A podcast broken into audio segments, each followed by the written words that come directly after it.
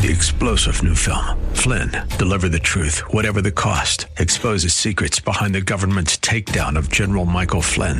Flynn knew what the intel world had been up to. He ordered the first audit of the use of contractors. This set off alarm bells. He told the truth. He was the most dangerous person for Donald Trump to hire. They had to get rid of Flynn. Flynn, deliver the truth, whatever the cost. Available now. Watch it today. Go to salemnow.com. Salemnow.com. Yes, it, yes, it is, and welcome back. If you missed my uh, commentary on uh, what's taking place, Russia, Ukraine, uh, a new study out on COVID. We covered some of that in the first hour. We'll return to Russia, Ukraine in a little bit. We do the durables here, and one of the durables is um, the way we raise uh, our children and educate them. We spend an awful lot of money on it here, particularly in Arizona. It is the largest budget item in our budget. And that is why I am so delighted not only to have as a guest Shiry Sapir, who is running for superintendent of public instruction, but the fact that she is running for superintendent of public instruction. You can follow her on Twitter at Shiry Sapir. You can go to her website, electshirysapir.com. She spells her name S H I R Y S A P I R. That's a hard working mom. I know this because I go to a lot of different places and I keep running into her. Sherry, it's good to hear from you again. How are you? Hi. Thank you. I'm great. How are you? I'm doing just fine. Thank you. Thank you so much. So, a lot I want to talk to you about education, but first and foremost, um, you know, I, I don't know if you're like me, uh, but it gets to this point where we can't anymore say wow or I am shocked when we find the revelation of some kind of nonsense coming out of taxpayer funded elementary and secondary education uh, where parents and everything we kind of knew about the world up until five years ago, or maybe even five minutes ago, Shiry, turns out to right. just not be true. We have a case of a sixth grade teacher here, not very far from this studio, just a little bit uh, south and uh, east of here in uh, the Altadena Middle School, indoctrinating students and teaching them uh, that the gender roles we have known for uh, millennia uh, just aren't applicable anymore. Would you like to take it from here, Sherry? Yes, it was shocking when I saw the video. This is the pure sense of indoctrination, what she was doing in front of this kid. It was shocking to hear her uh, first of all, this is not related at all to the class that she's supposed to be teaching, and that is why our kids are illiterate because they're not being taught and they're not being educated. Uh, they're being politicized and uh, becoming, you know, they're just teaching them to become activists. Because for her to have the audacity to tell this kid the things that she said, and people really need to go, I, I have it on my Twitter, people really need to go and fix these videos and audios because you know a lot of people don't understand they can't believe that. You know, I had a conversation with my brother. Oh, you're very right. Yeah, you're absolutely right. They think we're nuts and making this stuff up. Yeah, go yeah. ahead. Sorry to interrupt. Because it's so hard. Yeah, no, it's fine. Because it's so hard to believe. I spoke with my brother yesterday. He's in, he's in Israel, and when I'm sending him this thing, he says, "There's no way this is going on in America." Yeah. And I say, "Yes, this is." He's like, "There's no." He even after I'm sending him some of these things, he just he, he cannot grasp it. It's just we have gotten so accustomed here in this country right now, in this nation, to accept these things as something that we have going on in our school, but it doesn't happen anywhere else in the world. There's the element of the masks and the quarantines and other things that are really bad other countries as well. That's one aspect of what was going on with education that was wrong for two years all over the globe. But the CRT, the transgender fluidity, the sexualizing of the kids, the grooming of the kids, the disruption of anything we knew as good and decent in this society is unique to America. Yeah. And it has to stop. Yeah, it does. Let me just, uh, from your press release, let the audience know. And yeah, they should go to your uh, Twitter feed uh, to hear it and see it for themselves, uh, obviously. Obviously, Shiry Sapir, at Shiry Sapir.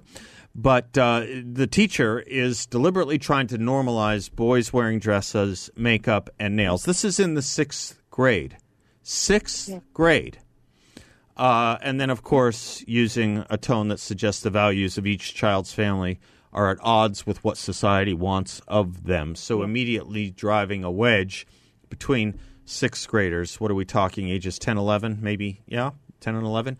Yeah. Uh, we're talking about 10 and 11 year olds being separated from the norms and modes of their parents. And I have to tell you, Shiry, I, I don't know what your perspective is on this, but when she says that, you know, your parents' views on these things are at odds with society, I'm not sure she's actually right about that.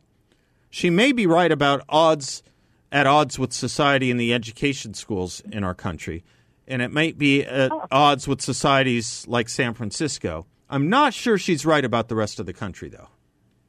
No, they're at odds with the society that they're trying to create. There you go. They're trying to transform. There you this go. is not. No, we. When my children come to me, when my son was three and said, "Mom, I want to wear lipstick," I explained to him that we don't do that at our home, and boys don't wear lipstick. Now he said that because I was wearing lipstick and his five-year-old sister was wearing lipstick Yep. with me. So of course he would think that that's It's So a totally natural thing. Every house has gone through this. Absolutely. but but you don't uh, maintain and incentivize. And I mean, you know what? And if you do at your home, actually, let me rephrase this: if you do that at your home, that's fine. It is not the role of any teacher to interfere with my family values and and my children. It's just not the way it is. And the way she said that, and you know, I'm all over the state because I'm running for superintendent. I'm in front of so many groups, and I can't tell you how many times people come to me after I speak and say, "Sherry, we send our kids to colleges, we send them to universities, they went liberal, and they don't want anything to do with us anymore." Yeah. and it is one of the saddest things. And I can see how now it used to be in high academia, it used to be in the universities. Now they're coming up to the kindergarten. That's the right. Grade, the second grade, sixth grade. It is dangerous. It has to stop. People people have to wake up about this. I mean, It's uh, a reinforcing even loop, unfortunately, that's grown larger, hasn't it, Sherry? In the sense that, yeah, this used to be a uniquely uh, 18, 19, 20, 21 year old thing, uh, you know, in the colleges, Right. in the universities. Kids leave their home, they experiment, they. You know, they feel a little independent. They want to, uh, you know, sow their, their cultural oats, I suppose, and experiment a little bit, I suppose. Uh, but yes, Right. the shocking thing was when we realized, well, something has to feed these colleges, and these colleges are looking for students that comply with the college culture. And if the college culture isn't going to be um, entrenched or instructed at the ages below, at the grades below, i.e., in elementary and secondary, the elementary and secondary woke up and understood that. We want to feed these colleges. We're going to do what these colleges want. We're going to do what these colleges do. And by the way, the teachers all came out of these colleges. Exactly. exactly. That is why I, I tell people right now we are in a cultural war. And this has nothing to do with our views, my personal views on gay marriage, on that lifestyle, on any of this. And it's really important. And I don't care if people are going to call me misogynist or homophobic or whatever they might want to call me. These children are minors. I don't want anybody to speak uh, to them at all about any kind of sexuality homosexual, heterosexual. Or they're talking to them about bestiality. I was exposing that one teacher in Paradise That's Valley. right. That was, That's uh, right. You know, so I mean, and, The thing we were told you would never happen or exist, right? The thing we were told would never Right. happen or exist is happening attemptedly quietly in our elementary. And Sherry, when did we um, when did we go from tolerance tolerance to what used to be called alternative lifestyles to endorsement? I was shocked the other day, not the other day, the other month, I suppose. I was shocked when um, I saw a parent in Loudoun County, Virginia, holding up a book that looked like it was designed for kindergartners about transgenderism. And I thought, oh, wow, we're starting that now. And I went to go look up the book. I found like 40 others just like it. I'm talking books that looked just like the kinds of things I read growing up, like The Very Hungry Caterpillar or, I, I don't know, Corduroy. They were children's books meant for kindergartners, eh, if not a little earlier. And they were not about tolerance they were about encouraging these quote unquote alternative lifestyles, transgenderism, if you will. And I'm not even sure I'm okay with the tolerance of it at those ages. You're absolutely right. What the hell does a four or five or six year old know about these things? Why the hell are we talking to them about them? They don't. I actually ordered a couple of days ago. I'm going to have them in every campaign event that I go. I have ordered dozens of books, Good. exactly like you're speaking about. You know exactly what I'm talking about. There is no shortage of Oh, these yeah. books, right? It's amazing, No. actually. Yeah. Oh, it's unbelievable. Yeah. and uh, people need to see them for themselves. You bet. They need to open these books that look exactly as you said, like the Hungry Caterpillar or uh, you know, Dr. Seuss. You know, Dr. Seuss got banned for God's sake. He got banned. But it's okay to talk to children about it makes me feel Dr. Seuss got banned for racism. that. Shuri, I got to take a break. Can you can you stay with me a little longer? Sure. I, I, I, I laugh about you're right. I forgot about Dr. Seuss getting banned for racism. You know, I thought as I'm going to break, Shuri, I'll just say this. I thought at the time, uh, this was about a year ago, wasn't it? I thought at the time to myself, you know, you go to a country that really has race problems. I don't know, Sudan, maybe, and you think you can imagine a, a, a delegation wanting to come to the United States, come to a country that understands pluralism and see how they deal with racism. Let's go on a fact finding junket to the United States. They come here and they realize, oh, the way they go after racism is by banning Dr. Seuss. There's really nothing for us to learn here. We'll go back to the Sudan and deal with it in reality. Yeah, this is a very comfortable country that can go about banning Dr. Seuss because he's the problem. We'll be right back with more from Shiry Sapir. Hi from the Guns Etc. studios. I am Seth Leibsohn. It is the Seth Leibsohn Show, and I'm delighted to have Shiry Sapir on with us. She's a candidate running for Superintendent of Public Instruction. You can follow her on Twitter or go to her website at Shiry Sapir, shirysapir.com. Shiry, we're talking about this case uh, at this middle school uh, just south of here of a sixth grade teacher indoctrinating children. But really, before, you know, since that, we we are surprised when we find these things happening. As you said, we find it in college and we find it normal and we kind of shrug our shoulders. Probably the wrong response, but that's what we've been doing for 30 years or so. Then we found it surprising when this was happening in high schools.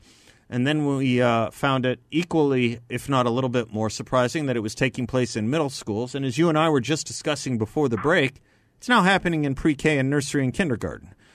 Um, this is a really, really weird thing about an issue. We're talking about encouraging transgenderism.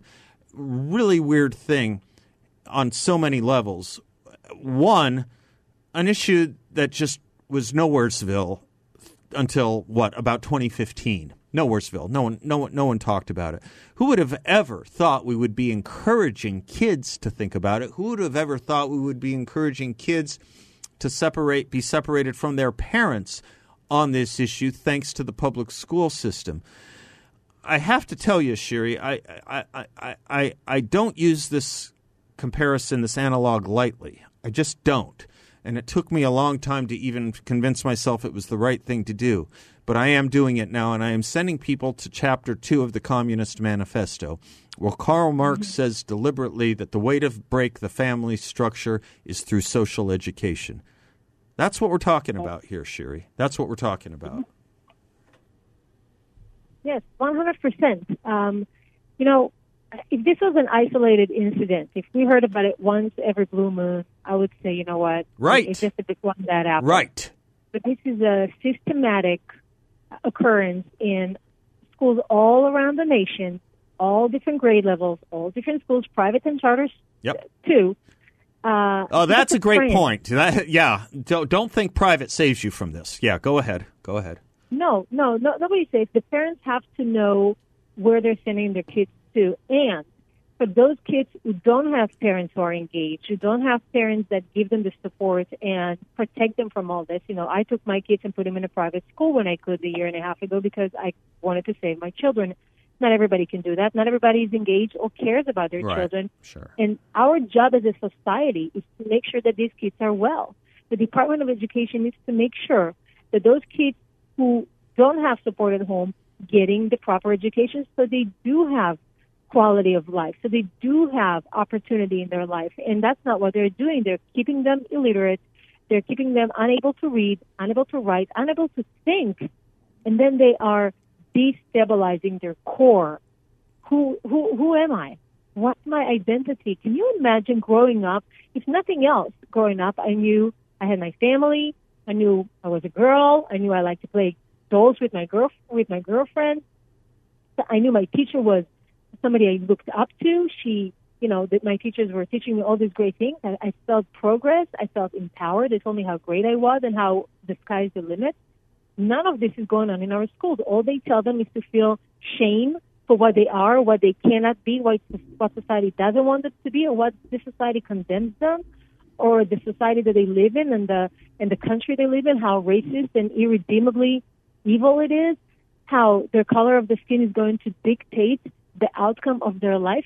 All of these things cannot be spoken about anymore, and if they are, the public schools have to be defunded, and we need to have school choice where families can take their children somewhere else. Sherry, um, one looks at what's going on around here, and we're worried about the kids, obviously, but that's really the wrong area to start with in the sense this is an adult problem. Adults are doing this. Adults are foisting this. They are using Hannah Arendt, a philosopher who was really popular in the 50s and 60s. She wrote a, uh, an essay, "The Crisis in Education," and she she she writes the the most fantastic caricature of progressive education is the abolishment of the authority of adults, which implicitly allows them to die, deny responsibility for the world into which they have born their children and refuses the duty of guiding them into it. So we come to a point where children are asked to improve and change the world on behalf of the adults, where we play out the political battlefields where we play out the political battles of adults on our schoolyards. It's a terrible thing to do to kids, but it's being done by adults. The adults are the problem here, not the kids, right? Of course. Absolutely. And that is the tragedy that we're living through. You know, I would have never run for a political office if I didn't feel that there is such a sense of urgency right now to rescue our children. And I don't say that lightly either.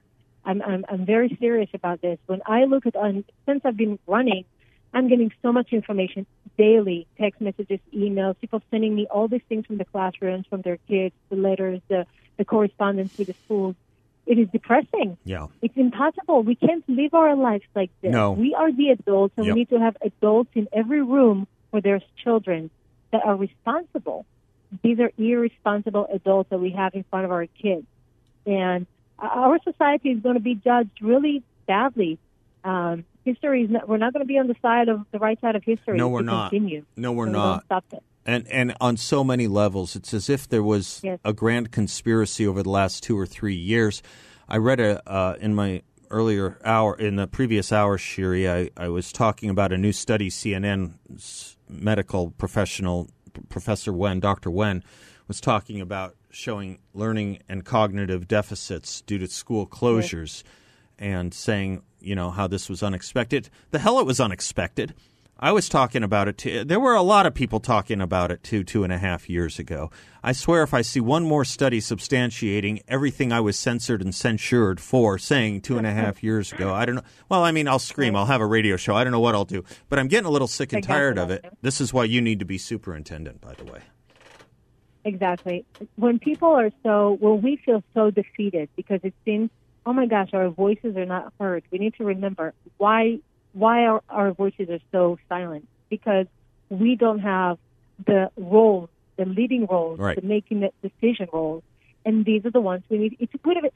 Think about if in every school board that dictated mandates and still do of math, if you had one or two different members of the five I mean, the whole dynamic changes. that You bet. would have lived a whole You different bet. life in the last year and You a bet. half.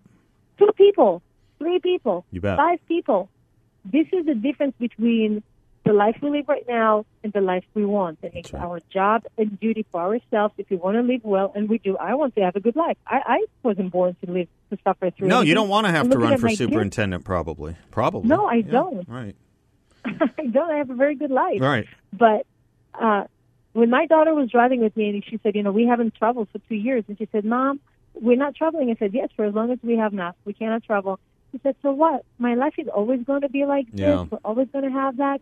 And my heart sunk, and I said, "You know, no, no, I'm going to fight to make sure that your life isn't continuing to be this uh, o- obsession with with irrational, really, and, and, and illogical uh, dictation by who?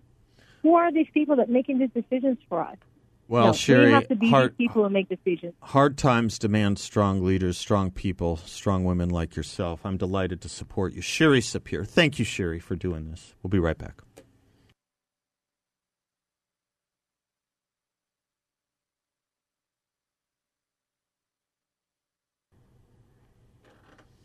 Welcome back to the Seth Leibsohn Show. Parts of which are brought to you by Balance of Nature, the only whole food supplement with no additives, fillers, extracts, synthetics, pesticides, or added sugar. Think about it for a second. The only ingredient, the only one, is pure fruits and vegetables and all the good stuff.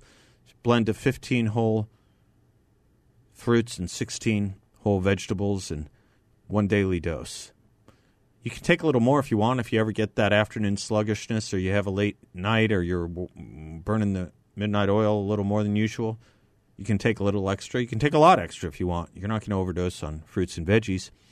If you don't like swallowing a vegetarian pill, which is what it comes in, a vegetarian capsule, they're easily designed to open up and be sprinkled on to little food or in a drink. You can even chew them if you want. They're a fine snack. I've done it before. Balanceofnature.com. It's been keeping me healthy and well for years. Balanceofnature.com. Make sure to use discount code BALANCE. Discount code BALANCE. Happy to uh, talk a l- little bit more about uh, the crisis in education and our children. It turns out that when one thinks about it, as we conservatives are kind of playing catch up to this thing. We realize how widely and deeply the problem runs. We kind of thought, as I said earlier, we shrugged our shoulders at this happening in the college and university level because you're away from home for the first time, you're age of majority or age of adulthood, 18, 19, 20, sort of and these things are, in a way, discouraged, but in a way also not surprising. Then we started noticing it in high school, and that was surprising. Then middle school, and that was shocking. Cover of National Geographic, very shocking. And now, not just elementary school, but five year olds and six year olds. And as Sherry says, you know, never mind the problem of the advocacy for half a minute, just for half a minute. Ask yourself, what the heck five and six year olds are, never mind eighth graders, ninth graders, tenth graders, or eleventh graders. Anyone who's a little older than that, think about what you knew when you were in the 10th grade, 11th grade, 12th grade. Think about just how smart you were about the world or yourself. Think about it for a second. And now you think it's an okay thing to encourage these people to be making life altering decisions about their body and gender? Life altering, permanent in many cases. It's not just the advocacy, it's that this has no business there whatsoever. No business at all. You know, I talk a little bit about the eyebrow raising feature of probably the most well known movement in America in the last two or three years, and that's the BLM movement. Is there a larger movement that we can think of than Black Lives Matter? I don't think there's one that got more attention or more support, quite frankly, from the political and journalistic class.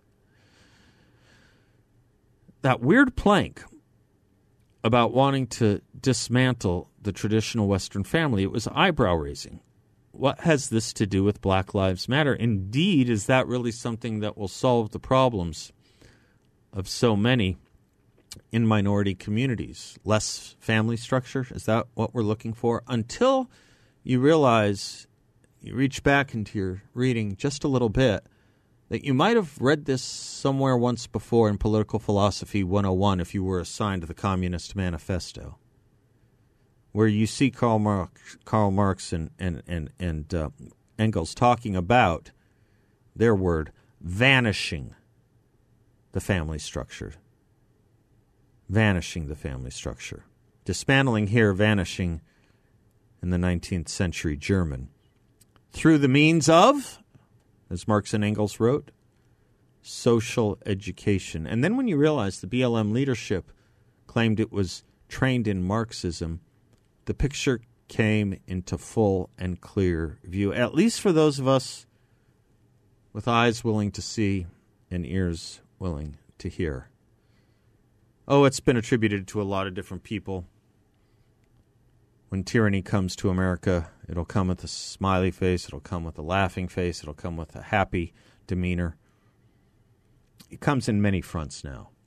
I just hope we have the wherewithal to see it and recognize it when it comes. I've said it before, it's been too long since I've said it, I'll say it again. You may not be interested in political philosophy, but I guarantee you political philosophy is interested in you. We'll be right back.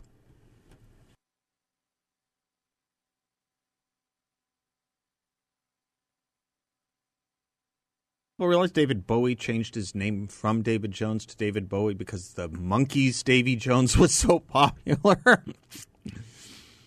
anyway, if you're like me, you'll remember um, the 60s, 70s, and 80s as a time when the big joke, well, the big animating feature of the left, not not necessarily a joke, but the big one of the big animating features of the left was the distrust of government, question authority. You know, don't trust anyone over thirty, and it particularly apexed during the Vietnam era when we were told the government was lying to us, continually lying to us. War, military, and lies was uh, very was was a highly animating, cohesive feature of the left, instructing us on that. And ultimately, it led to a lot of hearings in the 70s, by the way, which ended up really eviscerating a lot of our intelligence community, particularly the Frank Church hearings and changing a lot within our military structure as well. Do you get the sense now that maybe in, in a way we're the new leftists? I don't know.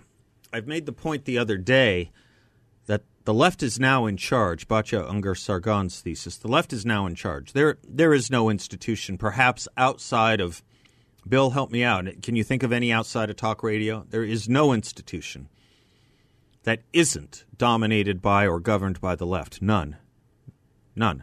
Not not that I can think of anymore. They've taken them all slowly and steadily.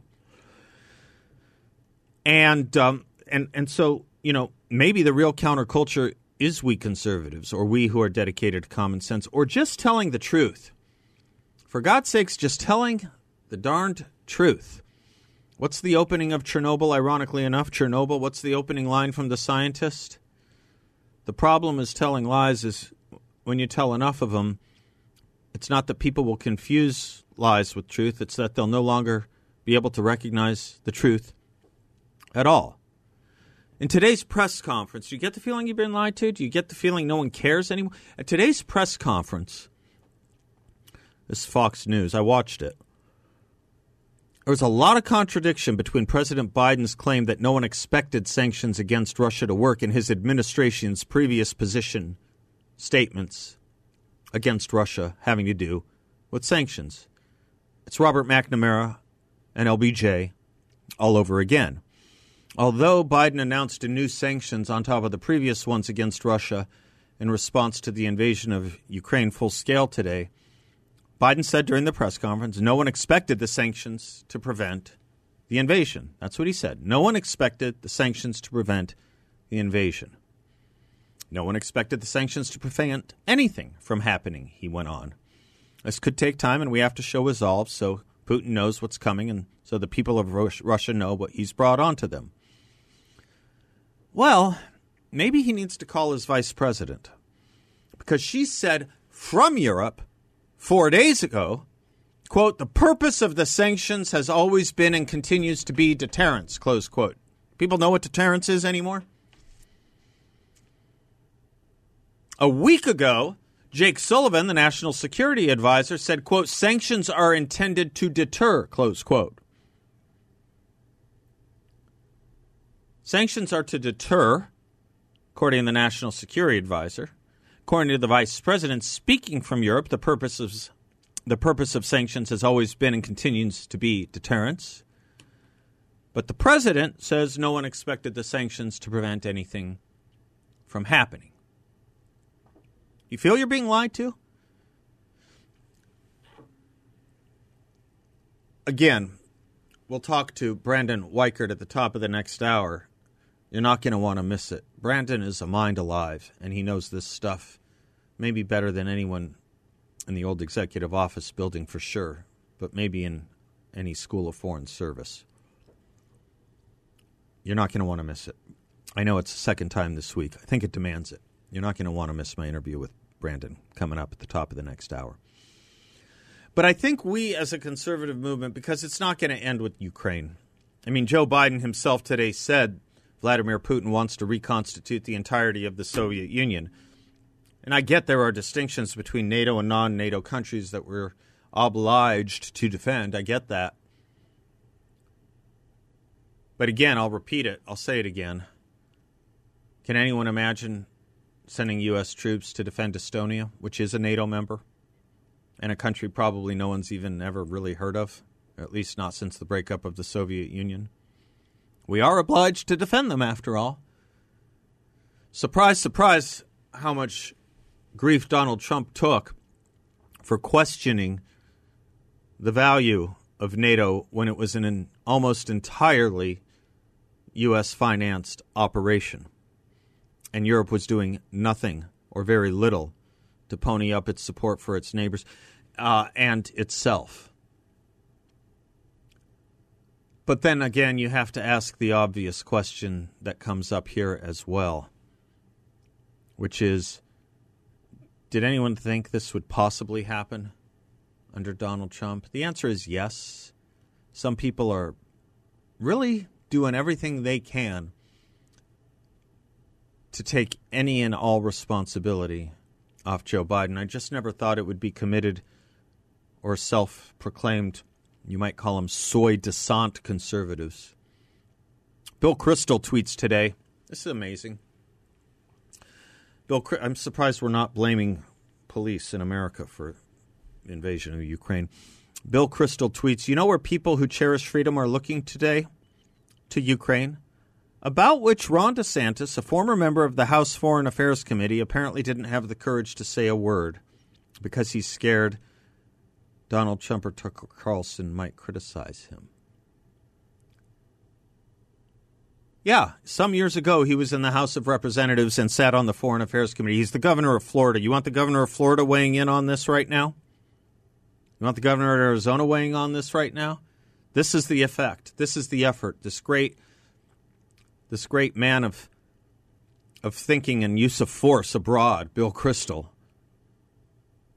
is now blaming Ron DeSantis for not speaking out more forcefully because he's afraid. I'll tell you, there's a man who is not afraid in American politics.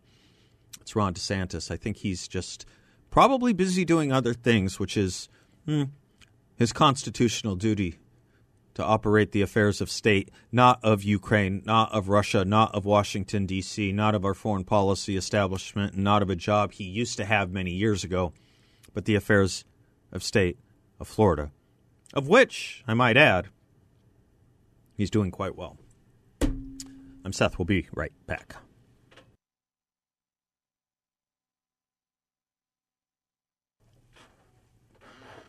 Welcome back. Thanks for staying with us. You don't want to miss Brandon J. Weichert coming up, second time this week. I have no doubt he'll be as forceful as the last, if not more so, given uh, the times. It's a sad day. It's a sad day for the Ukrainians, obviously, but it's also a sad day for um, the rest of the world that kind of looks to America for leadership and to stop unremitting aggression. And it's a sad day for Americans because we are getting reminded by the day that the world is, as it always has been, surfeited with madmen and strongmen.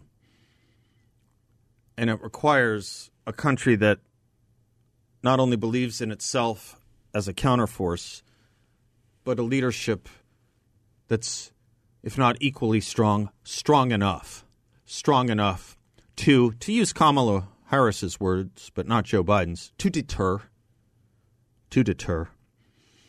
It's becoming more and more evident. Churchill's been on my mind a lot today. Churchill's been on my mind. He says this isn't the end, height of World War II. It's not even the beginning of the end, but perhaps it's the end of the beginning. Perhaps after enough failure, we realize what the durables are all over again. And we say, nothing like before. We will do nothing like we did before. I don't know how many times we have to learn the lessons of appeasement. I don't know how many times we have to learn the lessons of self debasement. And I don't know how many times we have to learn the lessons that the enfeebled will always lose against the strong. America the strong. That's the mantra we should have, and we deserve a leadership as strong as the people in the country that inhabits it. Don't go away. Brandon J. Weichert coming right up.